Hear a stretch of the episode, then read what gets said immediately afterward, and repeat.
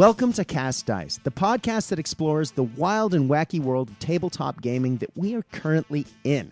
It has been said on this podcast many, many times that we are in the middle of a gaming renaissance. There are so many good games out there that we can spend our time and our hobby dollars on. It's sometimes it's hard to know what we should be playing. Uh, you know, it, I at least feel like you know I might be missing something. There's so many good games out there. Uh, and so this is the podcast that really explores some of the games that either I've been playing or my guests have been playing, um, talk about the things that we like and the things that we don't like, uh, and talk about industry events, uh, just so uh, you, the listener, can get an idea of, you know, some of the things that are out there at the moment and some of the things you might be interested in. Now, this episode is going back to a game that I've been playing uh, off and on offline um, and i'm looking forward to playing a lot more of in the future. It of course is star wars legion. The intro music probably was a giveaway. Now uh, i am not an expert on this although i do like to keep up with all of the articles that ffg drops and i like to keep up with the social media groups and i have been playing with some of the new units oftentimes with spoiled cards before things come out but I thought that to, to really do this game justice, uh, we should have someone on who knows a lot more about it than me. Now, uh, if you are an old WWPD uh, fan, uh, or an old bolt action fan, you will definitely know this man's name. Um, he is old school like me, and I am really looking forward to having him on to talk about Star Wars Legion and all the things he's been doing with it because the man is prolific. But I think uh, we should leave him breathing in the background no longer. Uh, you can find this man on any of the Star Wars Legion groups, and you can find him on his own page, Tabletop History. Of course, I am talking about the one and only John Brader. John, how you doing, man? Oh, I'm doing great. Thanks for having me. Oh, thank you for coming on. Now, John, before we go any further, I think uh, some of the folks might want to know a little bit more about you. Uh, besides the fact that you were the guy who came first on the second day of Nova uh, Open this year in Star Wars Legion. So you were traditionally more of a historical wargamer, or have you sort of always been a jack of all trades? So when I when I got into gaming, it was really almost primarily focused on in, on historicals. Mm. You know, I, I started with Flames of War. Uh, I eventually moved on to Bolt Action. Mm-hmm. You know, I've played some other miniatures games. Uh, you know that that don't fall into the historic genre like Guild Ball, but uh, um, you know, lately the new shiny for me is is Star Wars Legion, mm-hmm. and you know one of the one of the reasons for it is that it's it's the game that I always wanted. It's the game that I wanted when I was a kid that, yep. that they didn't have, and um, you know I think it takes it takes a lot of the historic gaming rule sets, trims them, keeps what's good, throws away what's bad, and you know you're left with a pretty streamlined and effective game. Yeah. That's I, I could not agree more about the way the game plays. Um, it seems to cherry pick some of the best of a lot of game systems, and as you say, it leaves a lot of the chaff behind that might slow it down. Um, and you're left with you know a short, punchy game that um, is relatively easy to pick up, but um, I would say has a lot of depth. Would you agree? I do agree, and with the with the number of units that are coming out and the variability uh, you know, the options for for building lists is getting better and better. And one of the things that I think that keeps this game really balanced, at least for now. I mean, it's only been out for what six, eight months, but mm. it remains balanced. I think because of what we call turn zero, mm. and having to, you know, having to show up and not know exactly what the mission's going to be, what the setup's going to be, the deployment and and what the battlefield conditions are going to be, it it forces you to bring a force that can handle just about anything.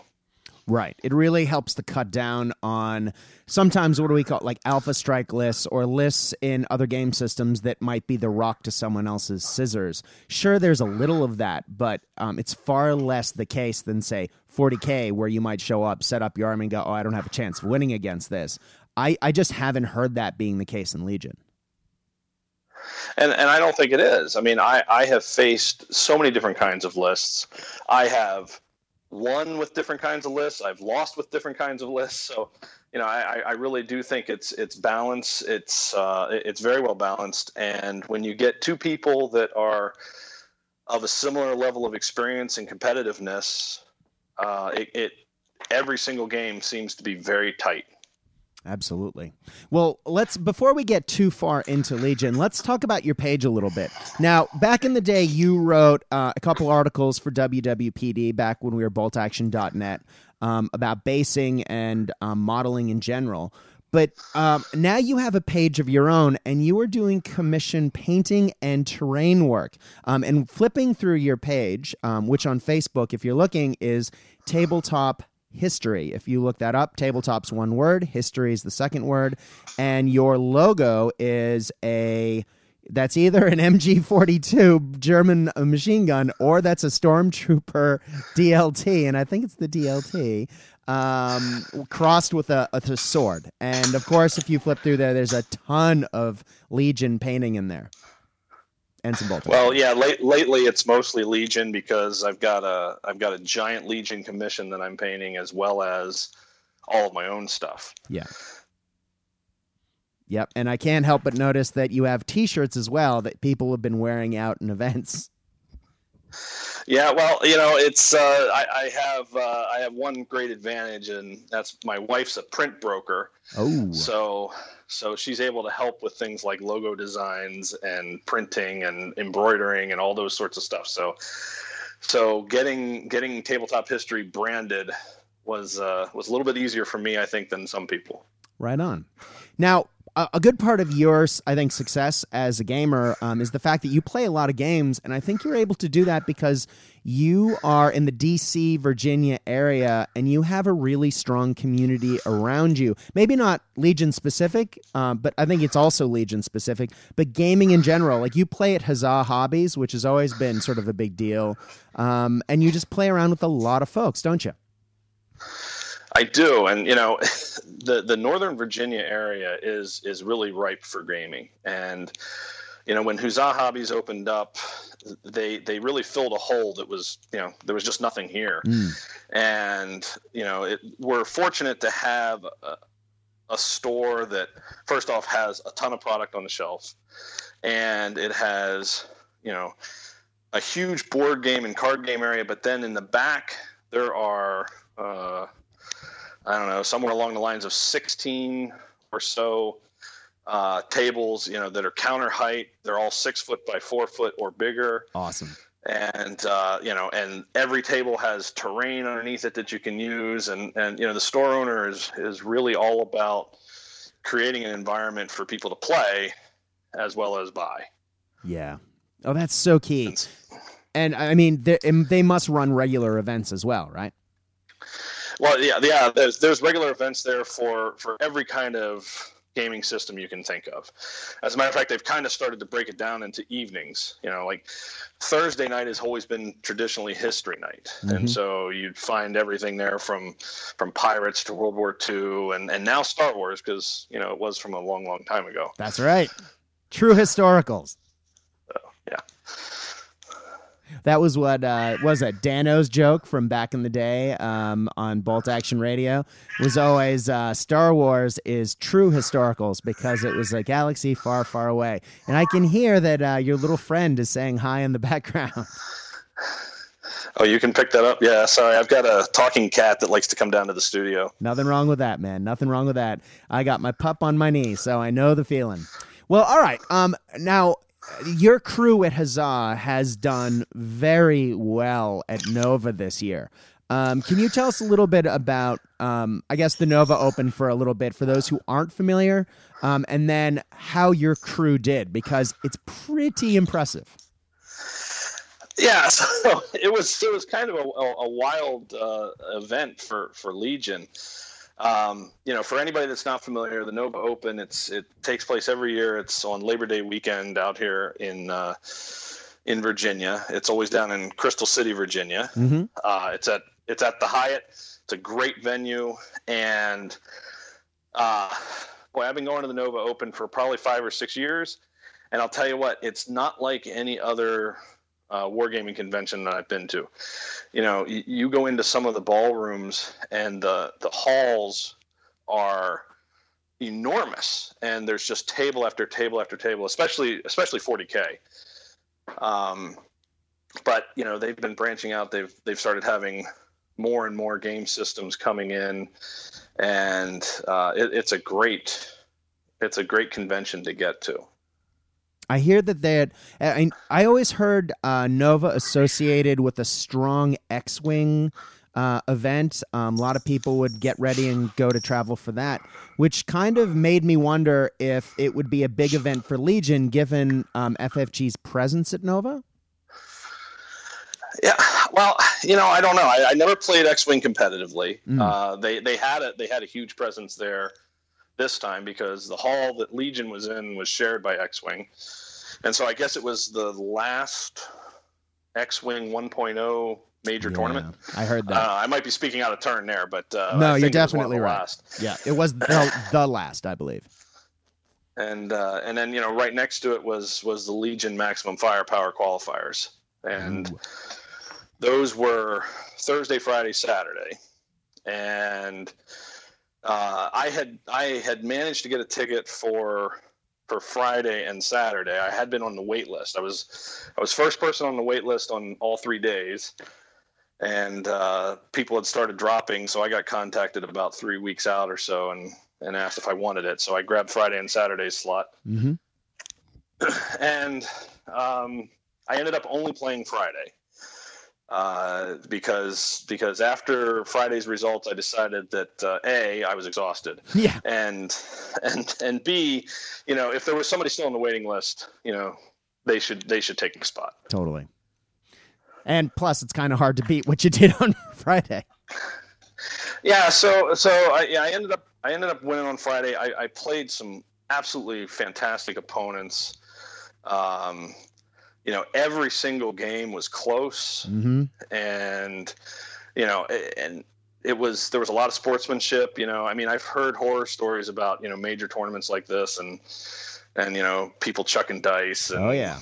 Rage quitting and all that, but you know the Legion community is not there. The you know everybody that I played was awesome, and you know even you know even my opponents that that you know they didn't they weren't victorious that day. They were like, oh, that was a great game you know, even though yeah. it came down to the wire and they lost. But uh, well, yeah, so it was, it was good. Yeah, it comes down to having fun and not just, you know, curb stomping people. I've been listening to some interviews on some other podcasts with some of the other winners on other days, and they all said the same thing. They all said that um, the community was just really welcoming, really accepting of everyone. At, you know, because there were people playing at all sort of levels of the hobby. As far as there were some people that had just come out to play maybe for the first time.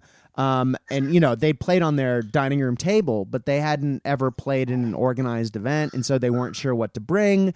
Um, and it's often, you know, in the nicest way possible, it's either the brand new people or the people that are kind of trying to win that have been playing forever that can bring the if I may controversially say, the most abusive lists. Um, but it, it doesn't, or attitudes. And it doesn't sound like that was the case at all with this event. Everyone sort of came with the attitude of, hey, we're a community. Let's build this thing. Um, let's have a good time uh, and let's see where it goes. And I think, I just think that's amazing for a game system that had such buy in like uh, Legion did. Um, just to see that happen right out the gate is I think is really positive for the scene in general.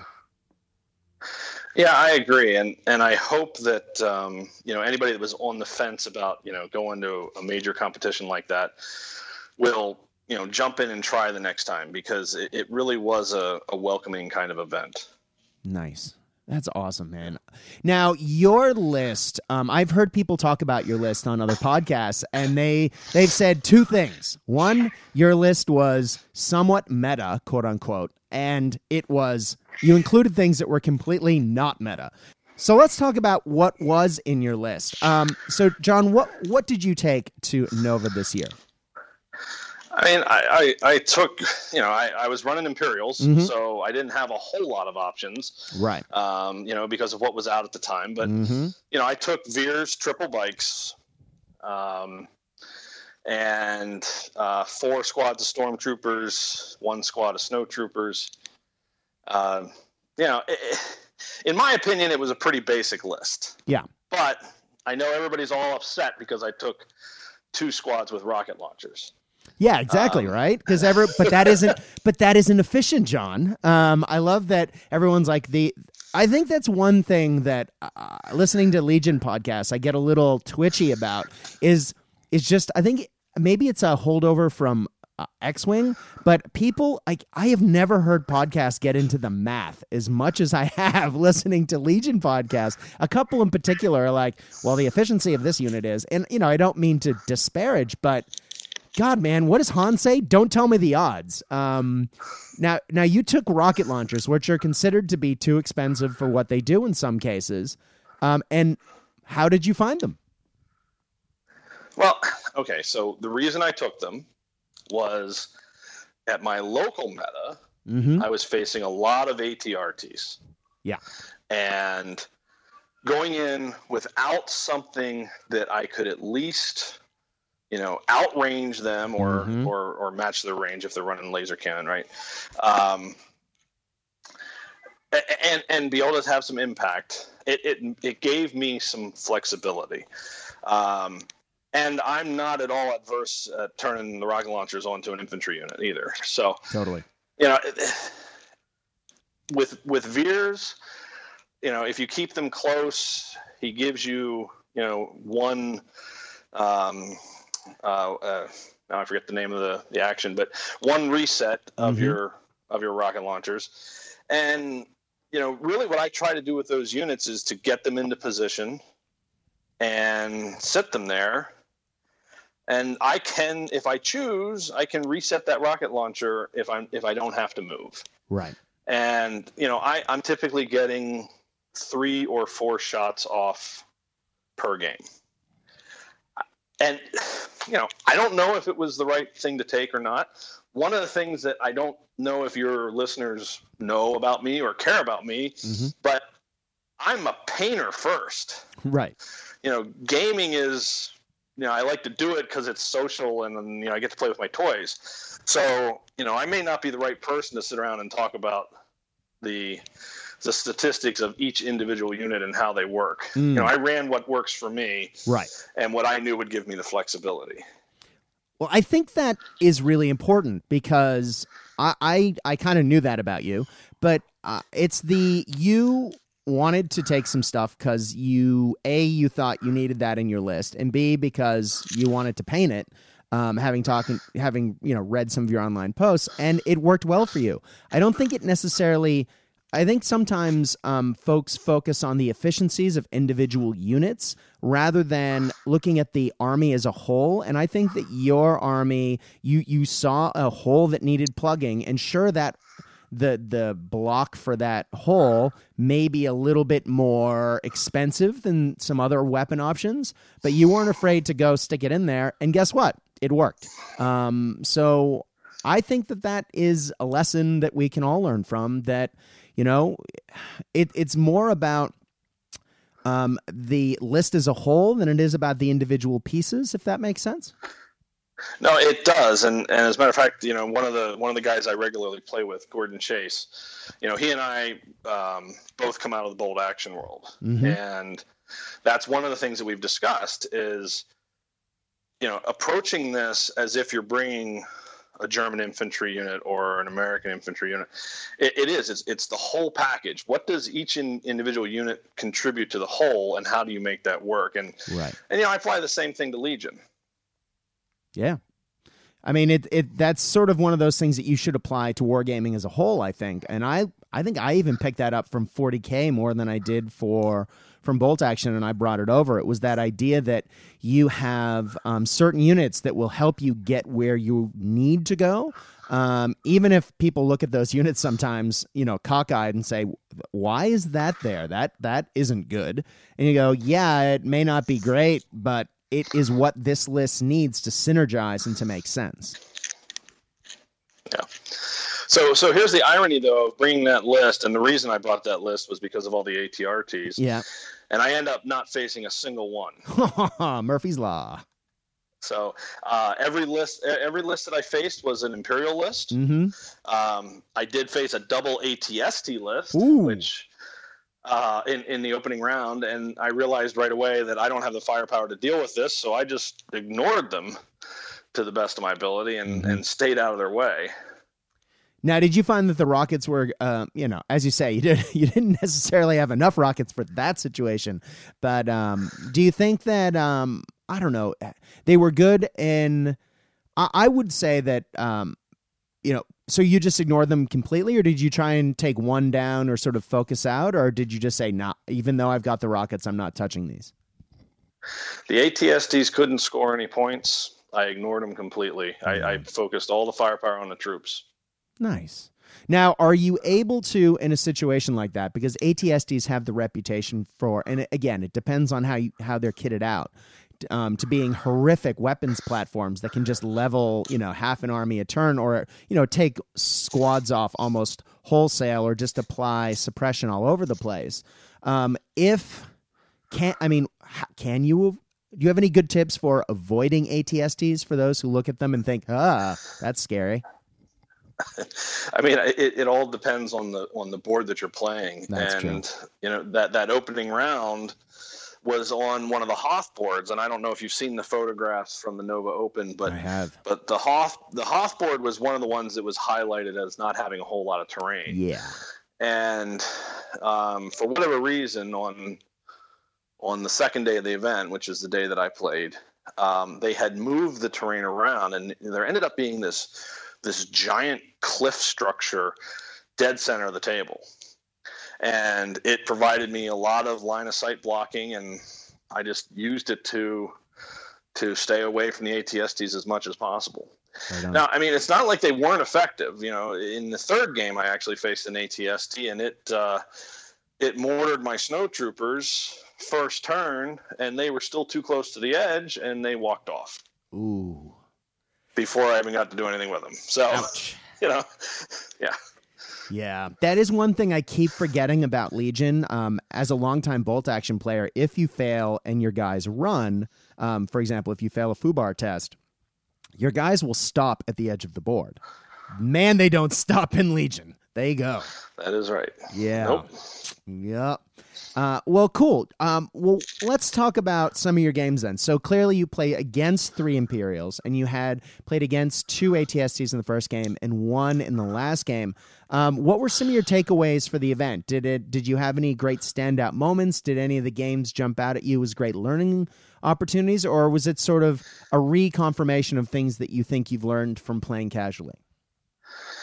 Um, you know, there, there there was a couple takeaways. I mean, probably the big takeaway that I actually learned watching what happened at Gen Con was, you know, key positions and the blue player bid. Hmm. Um, so I went in. I think I had a seven point bid, seven or eight point bid. Um, no, I don't even have my list in front of me, but uh, I had I had a low enough bid that I was blue player each of the three rounds. Right. And in round two, I ended up with key positions. The way the terrain was set up, it was very much to my advantage. I took advantage of it. You know, um, I I was asked on another interview recently about key positions, and I'll tell you the same thing. I think it's broken. I think the way it plays now is is not a good tournament game Mm. but uh, with a little bit of tweaking, I think it could be. Um, however, what I wanted to bring up, and the reason I brought up key position is in game three, I also pulled key positions, Ooh. and I had a I had a nice big piece of terrain right next to me, right next to my deployment zone, that I was able to take, and I began to hold it. And my opponent was very good, knew exactly what he was doing, and he sent Vader and snow troopers to my piece of terrain to start hassling me. And it came down to me just having to, to make the decision of of giving up the easy to take terrain, Mhm. crossing the board, and then taking his. And that's what I ended up doing. So, you know, I mean, as as much as people say key positions is broken, including me, um, a good opponent can force you to uh, to leave your easily, you know, held pieces of terrain to go get another one, and, and that's what I had to do. Um, that game was probably the closest Legion game I've ever played. It literally came down to General Veers standing up on top of the of the uh, key position mm-hmm. and shooting the one last stormtrooper that would have tied the game. Oh man, and that's what it came down to. So it was it was a great game, and uh, but I was forced to go. I was forced to march all the way across the board and take uh, my, what, what was my opponent's key position. Meanwhile, the opponent has an ATST with a mortar. Ugh. Yeah, that doesn't sound uh, like the easiest job in the world. But yeah, I can definitely see what you mean by uh, key positions. Uh, now we we did say earlier, and I think we should probably mention for the listeners um, that for those who haven't been following the Nova coverage, um, John mentioned earlier that he was limited by what has been out. Now, for those paying attention, they'll know that, for example, Han Solo, the Commandos, Boba Fett, and the Scout Troopers are all out now. Uh, and they may wonder why John didn't take those in his list. Well, FFG has said that they, I think it's two weeks or 11 days or something like that. Um, things need to be out for a certain period of time before um, major events um, in order to be included in them. So people have an opportunity to get their heads around them before, you know, they face them in an event. Now, that's great and all, except in a game like um, and i actually I, I like that. I know games workshop used to do that with grand tournaments. I think it really does give people an opportunity to uh, if you are looking to play competitively to stay on top of things is to be able to play a couple games against them rather than facing them in an event and say well now what does that do? Um, but uh, it, it does mean in a game like legion where the this the release schedule has been a little uh, slow. Um, it, it means that especially in earlier events uh, like Gen Con, as John mentioned earlier, uh, it really sort of limits what can be seen on the tabletop. Um, so, John, I know that your list was very limited um, by what units were available. Um, I know now, of course, if you were playing Imperials, um, you have Boba Fett out there, um, the Scout Troopers, and very shortly you'll have the E Web Blaster. Um, given your list for Nova, um, would you add the new units or anything that's really jumping out at you? I know you've been painting some of this stuff.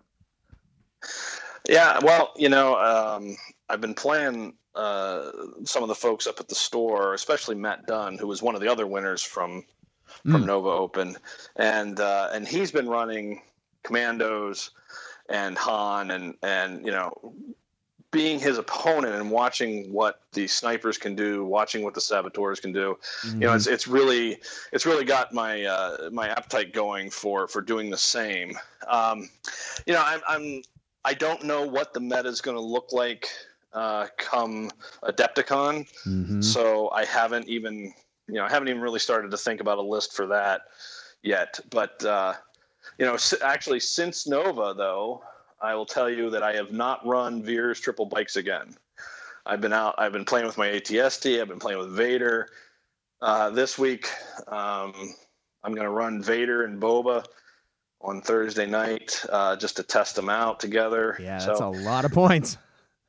It is. It's a lot of points, but you know, I think I'm going to get. Uh, I think I'm going to get Vader and Boba and, and five squads of stormtroopers, and maybe a scout sniper or something. But um, yeah, I, it's it's all about experimenting. And you know, one of the, one of the great things about again, you mentioned the the Northern Virginia area is you know there there's a little bit of a hotbed right now for Legion, and so you know, with a few of us that that did well at Nova Open, all being in the same area, you know, we're able to, to bring out lists, try them against each other, and you know, have friendly opponents that, you know, that afterwards we can talk about what worked, what didn't work, right? You know, how they would have run it instead, or and those sorts of things. So, um, yeah, so this this week will be just an experimental list for me to to try out. Yeah, if if I can tangent slightly on that and come back to what you just said, John, I've been listening a lot to a podcast called um, The Honest Wargamer, and it's an Age of Sigmar podcast. They do 40k as well, but I listen to their Age of Sigmar stuff, and they've really been advocating for uh, people playing a particular, and of course, this is Age of Sigmar in a in a game where there's a ton of different factions that you can play. Um, the the lead host has been saying that you know we as wargamers have gotten a little lazy um, in the way that we play. I don't think that's he didn't say it like that, but he says that when something doesn't work the first time, our immediate thought is to change it. Our immediate thought is to go, oh, that that unit didn't work in this game. Let me replace it with something else. Let me find the more efficient option. Let me find the thing that works better for my list. Um, and that has um, his challenge to people is let's change that. Let's play the same army for 12 months. Now, of course, in Legion, there's only two armies. So, um, and I know, for example, if we listen to the um, the Legion Outriders podcast, Two of the three hosts only play one army, and they recently switched and they learned a lot from playing the other person's army, but they are continuing to play in those specific factions and they know more about their list. Um, while I kind of agree with what um, Rob, the host of um, An Honest Wargamer, is saying about stick with an army, and I think that works better for Age of Sigmar, um, from my personal experience going back, having a group of people that you can get together with and have those conversations, like you were saying, I think that has been the most valuable. Um, especially when I was playing competitively. I played competitive 40k for years, but I didn't get good until I had that group and we would set up and play and set up and play. And sometimes you would get to halfway through a game and go, all right, we need to re rack and go back. And other times you would go back and say, all right, rather than re racking, let's try and figure out how the losing player can get what they need to do. And both players would then try and play on the on the side of the losing player to try and reason out reason your way out of those situations. And it's those post game conversations. It's that conversation mid game well this is a total pickle. And it's not the who's going to win and lose this game now. It's seen as more practice for how you can improve yourself for the future if that makes sense. Um, and i think having that group is huge. Um, and man I, I can see why, if you have a group like that, why you probably did so well at Nova, only because you're having those critical conversations and you're hearing other people's voices besides the one in your own head, if that makes sense. Yeah, no, I, I think you're absolutely right.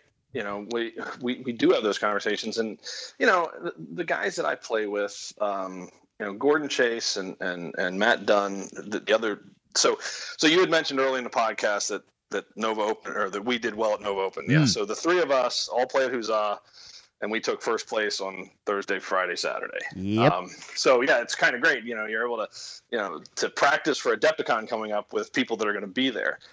Um, you know, but we we we play competitively, but you know, there's there's nobody that's you know, like I said, chucking dice or anything like that. And right. at the end of the game, it's like, hey, you know, when you moved your snipers up so close, that might have been a mistake because that's why I was able to take them out. So, you know, those kind of conversations. And, uh, you know, I can tell you that, that, you know, Matt and I played a couple weeks ago and his snipers were kind of in the middle of the board and Vader came up and just wiped them out. And we talked about it afterwards. And now Matt's got them set back a lot further and they, they tore me to pieces last mm-hmm. week. So, you know, um, it's it's those kind of conversations that I, that I do think makes the community better. Yeah. Um, you know, one of the things that we've decided to do here in in Northern Virginia is we we started up a Facebook group uh, called Nova Troopers, and right now it's still pretty small, but uh, we're focusing on uh, uh competitive players. Uh, and what we started off with was competitive players that got a bid to Adepticon. Mm-hmm and and now we're starting to we're starting to invite a few more people in from the, the local area but with with that exact intent in mind with you know we're gonna we're gonna work together we're gonna make each other better mm-hmm. and um, as opposed to you know you know some of these some of these game systems where you're you're tearing down your opponents and uh, it, I don't I don't buy into that. It's I don't want to play games like that. I'm I'm too old to go out and not have a good time on a Thursday night. Amen. So yeah, man, I think that I think that nails it on the head. It's it's taking the game seriously. It's giving each other that feedback, but also at the same time not um not having fun. Like having fun is the name of the game, and that is one of the things that is an integral discussion point for this podcast. But if you're not having fun, why are you doing this? Um, for glory? Uh, been there, done that. Not so great. Wargaming is yeah. not a great place to get glory, but uh, I don't know. It, and again, community, and it sounds like you have a very strong uh, local community and that you guys are tapping into the larger Legion community. Um, it, it is funny how many of you I've heard on interviews recently. And yes, um, Nova Open was a big event. Um, it was the qualifier, of course, for nationals, and you guys have all qualified, um, and you're all getting ready for Adepticon. Um, so there's a lot to talk about but by doing that, you are tapping into the larger Legion community. And uh, I gotta say, man, I'm I'm really happy with the people. I mean, there was the initial massive buy-in. Tons of people bought Legion when it came out, and then you know, with the dropping of um, Kill Team and the new Age of Sigmar and a bunch of other game systems that have sort of come out. Um, I've even heard someone say um, Fall uh, Fallout Tactics, um, the Modiphius game. Uh, people have been playing that instead, and I go, "Oh, that's that came out of nowhere. But it, I guess it comes down to what you're passionate about. Um, there's been some drop off for Legion. I think particularly because the units took a long time to come out, but now that we're getting units this sort of fill out the force organization chart to sort of steal um, the term from 40k you're able to take a, a wider variety of units um, you can take an all infantry list quite easily now that there are scouts and commandos out filling out other slots. And you, are not just sort of limited with, well, you have three to five trooper slots and then you have to fill it out with vehicles or whatever else. I mean, there's there's now more stuff. And the leaders are so important to Legion and they really do change the character of your army. Um, I really feel that Legion's finding its sea legs and it's really coming together. Would you agree? Yeah, I would, and it's one of the things that we talk about locally here. Is you know we're trying to figure out how we take our our tight knit community and actually open it up and get more people in playing. Mm. So you know we've been kicking around the idea of having some you know for lack of a better word a beginners night and you know having people come in whether they own the product or not we'll bring armies we'll set up you know mm-hmm. we'll set up games on a three by three show you the mechanics, you know, walk you through a bigger game. Uh, so that, that's that's on our near term list to to kind of get that community kick started again.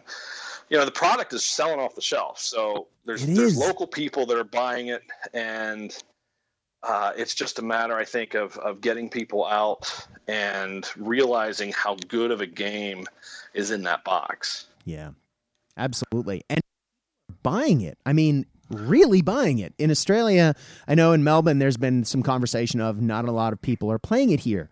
And yet, when I go into the shops, stuff is gone. And it's not like, oh, I've heard a lot of people say, oh, but it's the restocks. You're, they're just not getting stuff in. No, we're getting stuff. It's going onto the shelves and then it's walking off again. So, um, as someone who worked in corporate sales for a while, um, specifically in the gaming industry, somebody's buying that somebody's you know doing something with that somewhere now if someone is sitting on Smaug's horde of stormtroopers um, and they're not doing anything with them if you create that opportunity where people can play they're gonna want to play um, i sat on gaslands um, because I didn't really have a lot of people to play against. Dave Monroe and I played for a long time, local guy. Um, but it was just the two of us. And then recently, a bunch of people sort of all said, Hey, I've got the Gaslands rules too. I heard you like this game.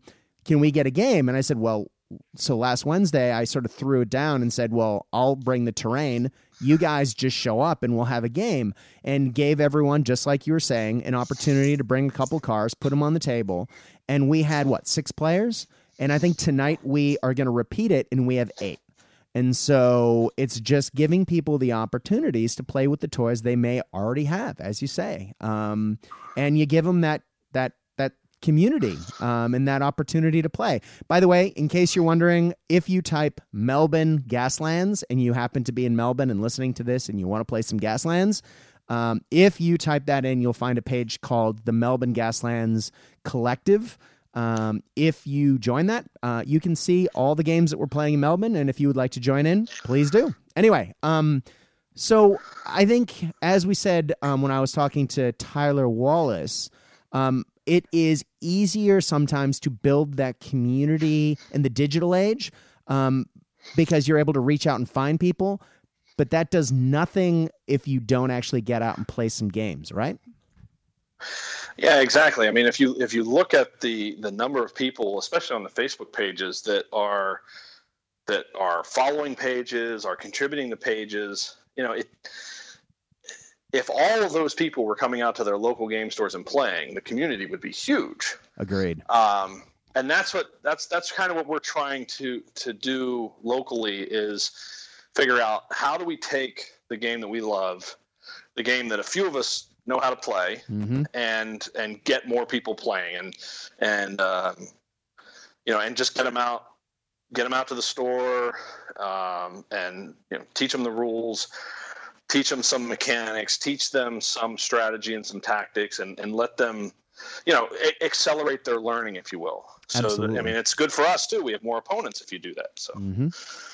And man, some of those opponents, uh, I know there's the the attitude in some game systems when people are coming out like, oh, they're a noob. You know, I don't want to necessarily play them and teach have teach people how to do it. It takes time, it takes effort, blah blah blah. But man, as seen in some of the local bolt action events that we've been having, some of those new players are winning events. Um, eh, just because they may be new to your game system doesn't mean they haven't been wargaming for a thousand years or are just naturally able to think through the situations on the tabletop and do really well.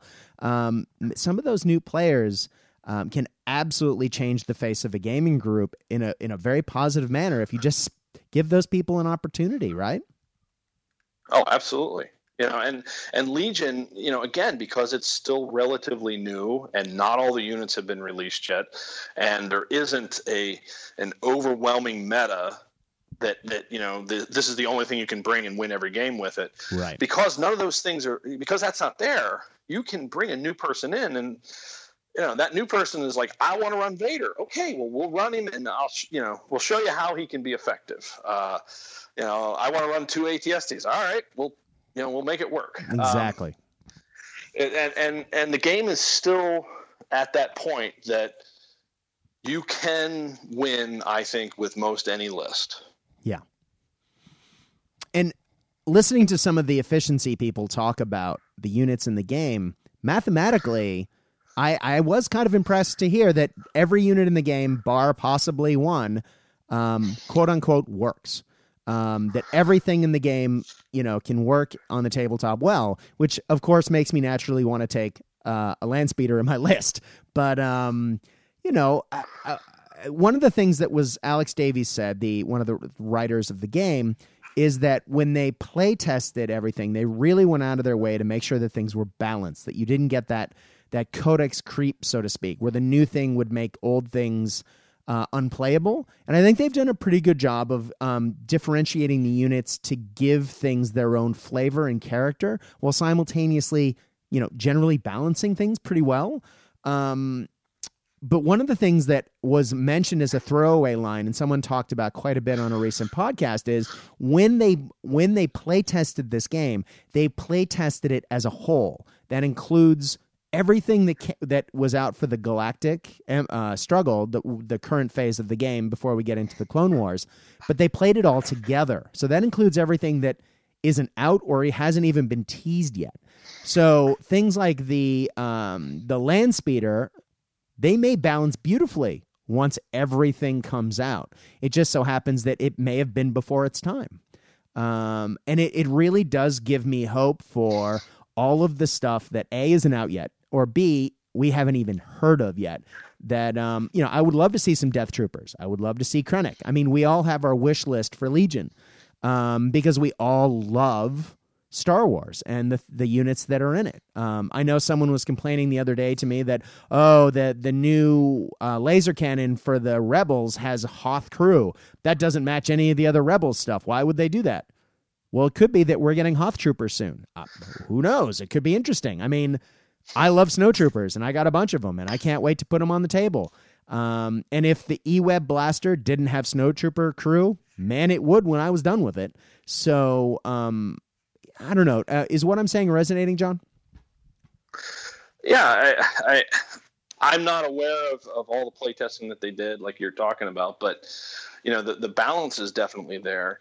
I, I think what what's interesting though um, about what you said about the old stuff not becoming obsolete mm. is you know since since Nova Open, I have gone back to running a list that you could only really run out of the first wave. Right. And you know, I'm running Vader and I'm running Stormtroopers and an ATST and I'm having fun with it. And it's it's competitive with with lists that have commandos in them and snipers mm-hmm. and saboteurs and Han and you know so it, there is there's a balance there. What I think is is really refreshing about the game is going back to those old units with a little bit more experience, a little bit better understanding of how the game works and what things do well and what things do poorly, and you know being effective with them again. Yeah.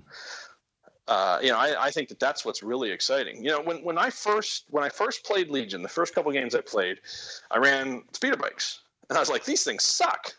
Yeah, you know, they're they're they're glass cannons. They're terrible take them away. And so so for a while I didn't run any speeder bikes, and then one day I was like, I wonder what happens if I put six on a table. Mm-hmm. And and that was and that was before you know you started hearing everything about triple bikes and all that. And so so I ran. I was like, oh, there's yeah. something here. Yeah. So yeah, man, and that gives me hope for uh, the the two speeders list because I'm like, oh, one of them not so great. I mean, I understand they're expensive, but if you run them in duplicate side by side, they're not so, you know, not so fragile anymore. Hmm. Well, uh, you know, as as you said when you were playing the dual ATSTs, you know, maybe in that first game you could have dealt with one of them if there was one, but when there's two, you're like, nah, I'm just going to ignore them. Well, if people have a similar reaction to dual speeders, well, your speeders are getting away with murder. Yeah, they're a little too fast to ignore. They they can be too many places too quickly. Yeah, and I think it does take some experience with them, um, given the compulsory move, to really get your head around how they get around the tabletop and that funny little rule interaction where if you get stuck on a barrier and you're the speeder, you can actually hurt yourself, which, uh, you know, I think uh, hopefully they'll FAQ at some point, given. Um, you know, just ha- you know the the fluff. But you know, if that's the one little rule interaction that gets up your nose, I think the game's doing pretty good. Um, yeah, I okay. So I've been running an eWeb in my last couple of games, um, and uh, be going off of the spoiled cards, and I've really enjoyed having that in my list. Um, I haven't tried the scouts, I haven't tried Boba Fett, haven't tried Han, haven't tried the Commandos, but uh, my friend Drew and I played some games, and I I took an eWeb blaster, and it was it was a lot of fun, and it was great to have that static long range reach for the Imperials, like you were talking about adding the rockets to your list to get, um, you know, the ability to um, reach out and touch someone at range, which the Imperials without an ATST can sometimes struggle to do. Um, but having that eWeb, even though it was fairly static, um, I thought was great. And so the list I'm building has a bunch of snowtroopers, which are traditionally closer range troops um, because they're relatively slow and they carry around the flamethrowers. Um, but then you balance that with a couple e-webs and all of a sudden you know you've got these long distance cannons in the background. And because it's got the crew for a snowtrooper already built on the model it's kind of like it was built that way. Um, and I, I think that really balances nicely. And I'm surprised no one's talked about that as a nice combo with the stormtroopers on other podcasts yet. I think they marry up pretty nicely. Um, have you messed around with a lot of snowtroopers? I know you you've taken a squad. Have you taken like a, a snowtrooper heavy list? Because that's definitely my next wheelhouse. No, I, have uh, the most I've ever run is a single a single squad with a flamethrower. Yeah, and um, you know, I, I use them for very specific tactics, and uh, you know, about twenty five percent of the time it works. yeah. so and it's glorious. It's, it's yeah, it is, and and and um, you know, it's a tough it's a tough unit to run effectively, but mm-hmm. when it does work, it it really works. Um, I don't know what would happen if I put multiples on the board. I haven't tried. I, am kind of a stickler for you know I try to only run stuff that's painted. Um, yeah. You know this week's going to be an exception because I've only got Boba partway done, but uh, and and I and I only have one snowtroopers painted that are mine. So, you know, I've been trying to balance getting my stuff done with uh, with the commission work. Yeah. That's why I don't, that's why I haven't run any rebels yet. My rebels are all still half painted. Ah. Yeah, uh, I was able to get a good friend of the show, Patch, to give me a hand with uh, my rebels, and the man's a painting tornado. So he's actually painted up uh, an astonishing number of rebel units for me. So that's what we've generally been playing with. But my regular partner Drew um, has the core game and a few bonus units like a speeder and a few other things. But so between the two of us, we have rebels, painted rebels coming out of the yin yang, but painted Imperials. We're a little on the light side at the moment, so um, I think I need to up my game and paint a couple of uh, Imperial units so that when we play collectively, we have full armies for both. And then, if, I mean, of course, eventually we'll have full armies for both. And I have a fully painted rebel list, but um, you know, Drew's done some pretty wacky stuff like drilling out the lightsabers and putting in LED lights and adding LED lights to his beautiful land speeder. So the lasers in the front are shooting. Um, and we were playing, and he was looking at one of my terrain pieces, this giant laser turret, um, turbo laser turret that the lovely Pete West painted for me. Uh, sorry, um, printed for me.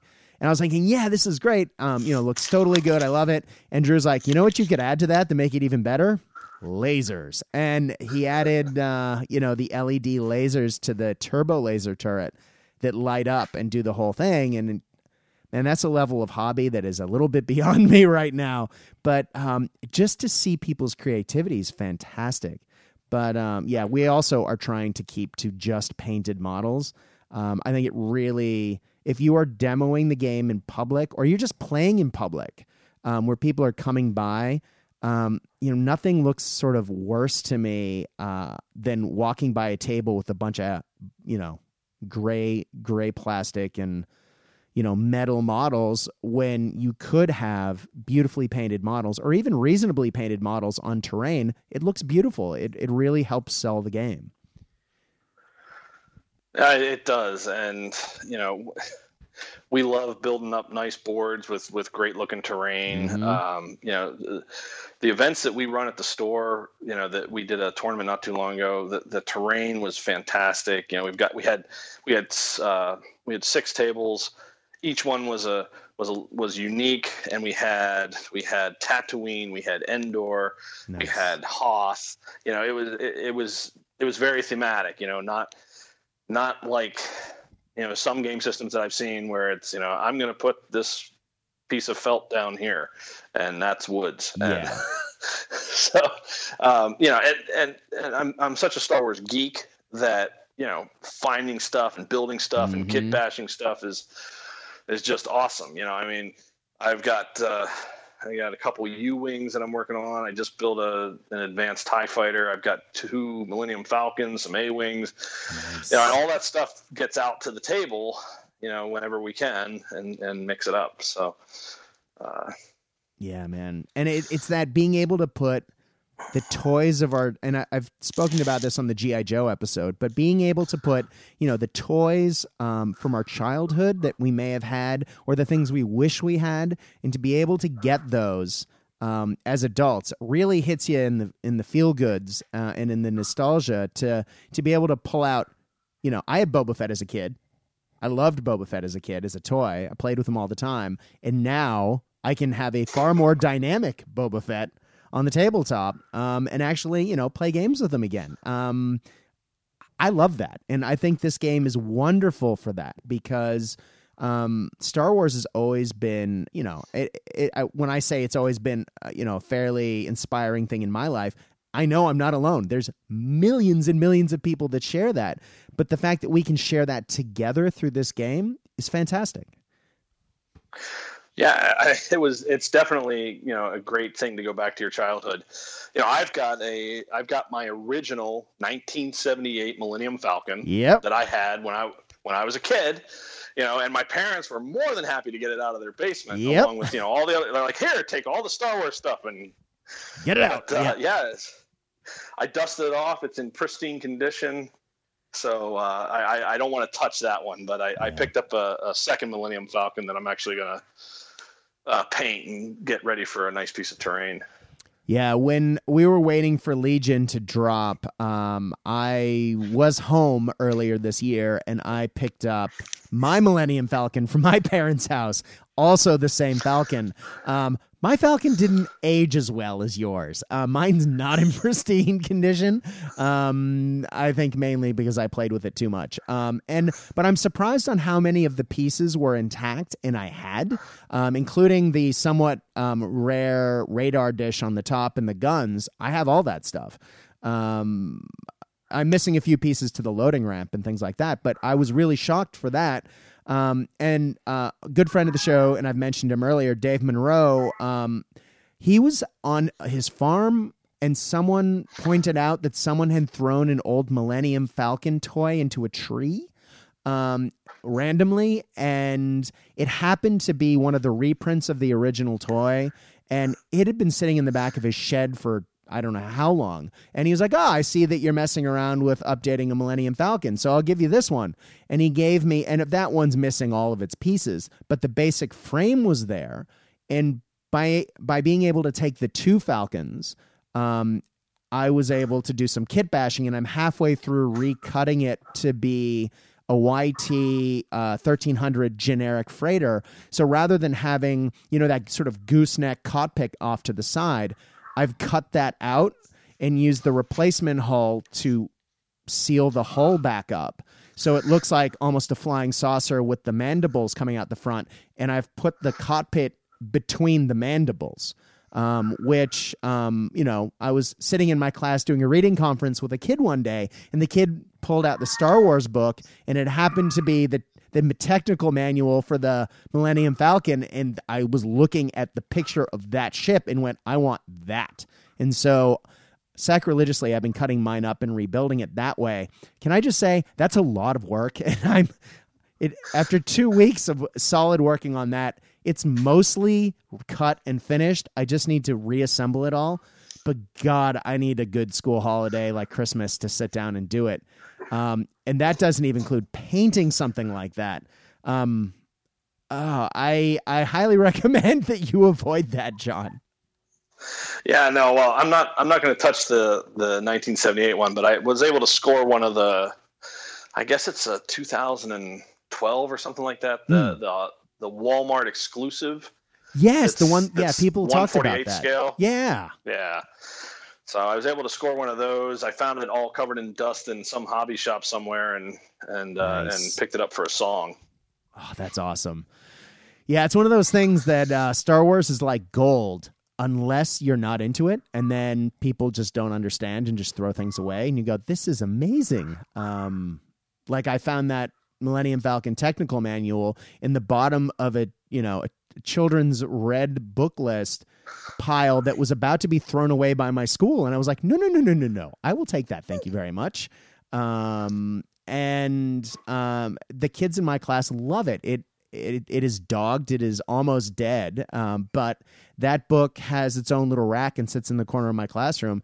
And two thirds of the kids in my classroom have read that book at one point or another this year and gone, yeah, Star Wars. And you go, that's cool. And um, just watching kids' enthusiasm uh, for the future of Star Wars really always gives me hope for the future. Um, yeah, I don't know.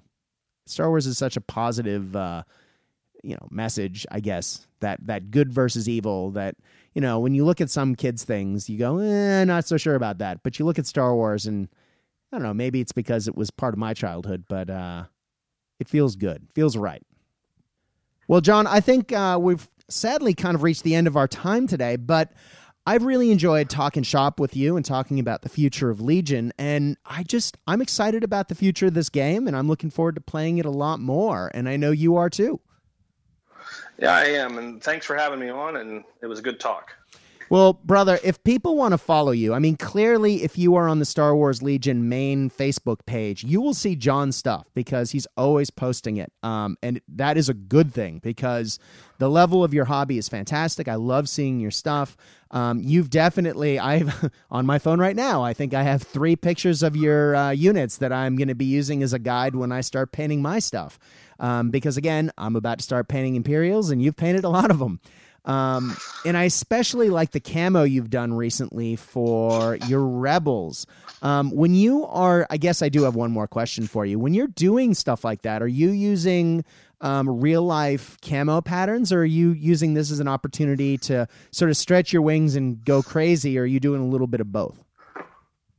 Um, uh, for the most part, I'm doing I'm doing real life stuff. You know, the uh, the rebels that I recently finished for uh, a commission those are based on a 1944 German autumn oak leaf. Nice. And it's a little bit stylized, but that's yeah. I mean, that's what uh, that's where I pulled the inspiration from. Cool. Yeah, uh, Patch um, has recently painted mine, and I think he used um, he sort of took an existing World War II um, camo scheme and then sort of turned it on its ear a little bit and played around with it. It being the far future, but it really Star Wars does sort of lend itself, especially I think since so many of the weapons are blatantly World War II weapons with a little bit of you know something glued on and spray painted black. That I always feel that association with World War II and Star Wars. Don't know why, um, but yeah, it uh, thematically it, matches. Um, but if people would like to see more of your stuff, if you go to Facebook and you look up tabletop history, again, tabletop one word, history, second word, um, you will find John's page. Now, John, if people want to contact you, is that the best way or is there another means as well?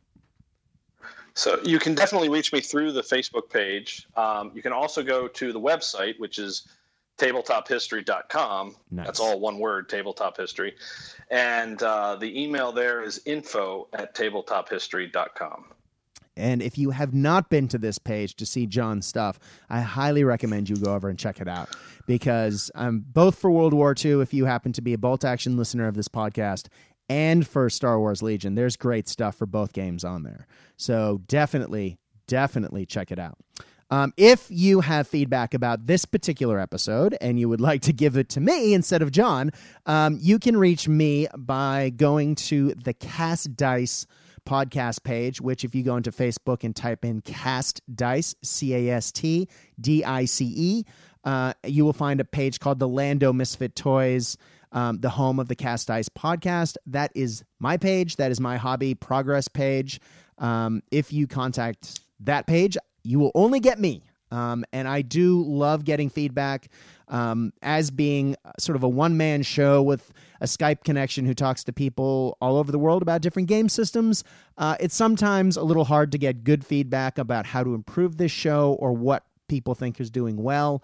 Um, I'm sort of in a vacuum. So I do appreciate those who have reached out, especially recently. There's been quite a few people sending me really nice feedback, um, things they like and things they think that I should cover or things that I could improve. And I have included those and I have been covering those. Case in point, we're doing an episode on Star Wars Legion. So. Um, if there are things you would like us to cover more of, or something you really like, or you just want to say hi, uh, please message your page. It would be great.